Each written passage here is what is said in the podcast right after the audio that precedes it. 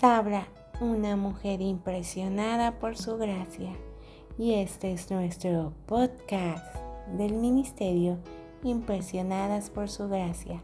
Estás escuchando Mujeres de la Biblia, un estudio devocional sobre las mujeres en las Escrituras.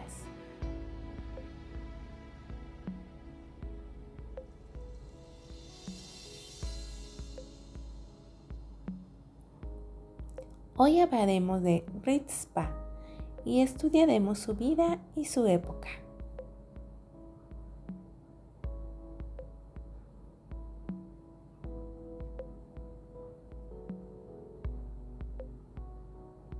Entierros. La vigilia de Ritzpa junto a sus hijos muertos tiene como fuente de origen tanto un componente de amor como los rituales y costumbres en vigencia. Entonces permitir que esos hijos amados y ya adultos fueran destrozados por los animales de la zona era impensable para su madre. Así que Ritzva mantuvo su vigilia solitaria, evitando que las aves picotearan su carne los animales arrastraran y se llevaran sus cuerpos.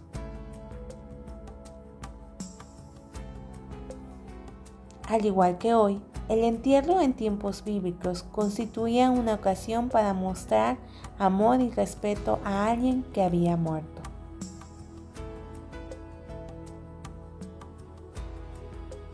Los seres queridos, por lo general, enterraban a sus muertos el mismo día en que ocurría el deceso o al menos dentro de las 24 horas.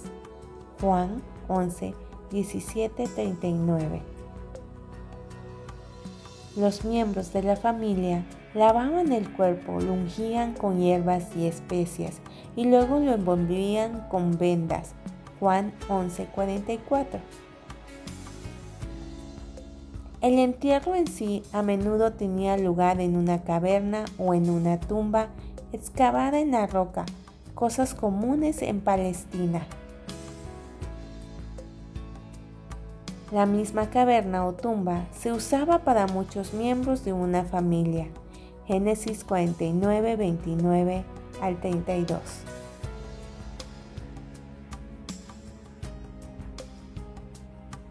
En épocas del Nuevo Testamento, el duelo oficial por los muertos comenzaba tocando la flauta tan pronto se producía la defunción. Dichos flautistas lastimeros no solo tocaban durante la preparación del entierro, sino que también acompañaban al cortejo fúnebre hasta el lugar del entierro y continuaban tocando durante todo el periodo oficial de duelo, generalmente siete días. Mateo 9:23. También estaban presentes las plañideras profesionales que acompañaban a la familia hasta la tumba y permanecían luego con los deudos agregando sus lágrimas y lamentos a los de la familia.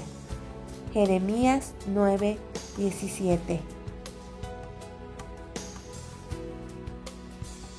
Incluso Jesús, que estuvo presente al momento de la creación del universo, lloró la muerte de su amigo Lázaro.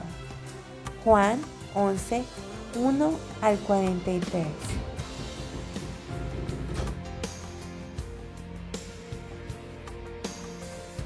En su naturaleza humana, Jesús comprendió lo definitiva que resulta la muerte para los que continúan viviendo. Él participó de las costumbres de su época y lloró con los amigos y familiares de Lázaro pero por su naturaleza divina, Jesús también entendía que la vida tenía una característica de transitoriedad y que la muerte no constituye un final aterrador, sino un glorioso comienzo.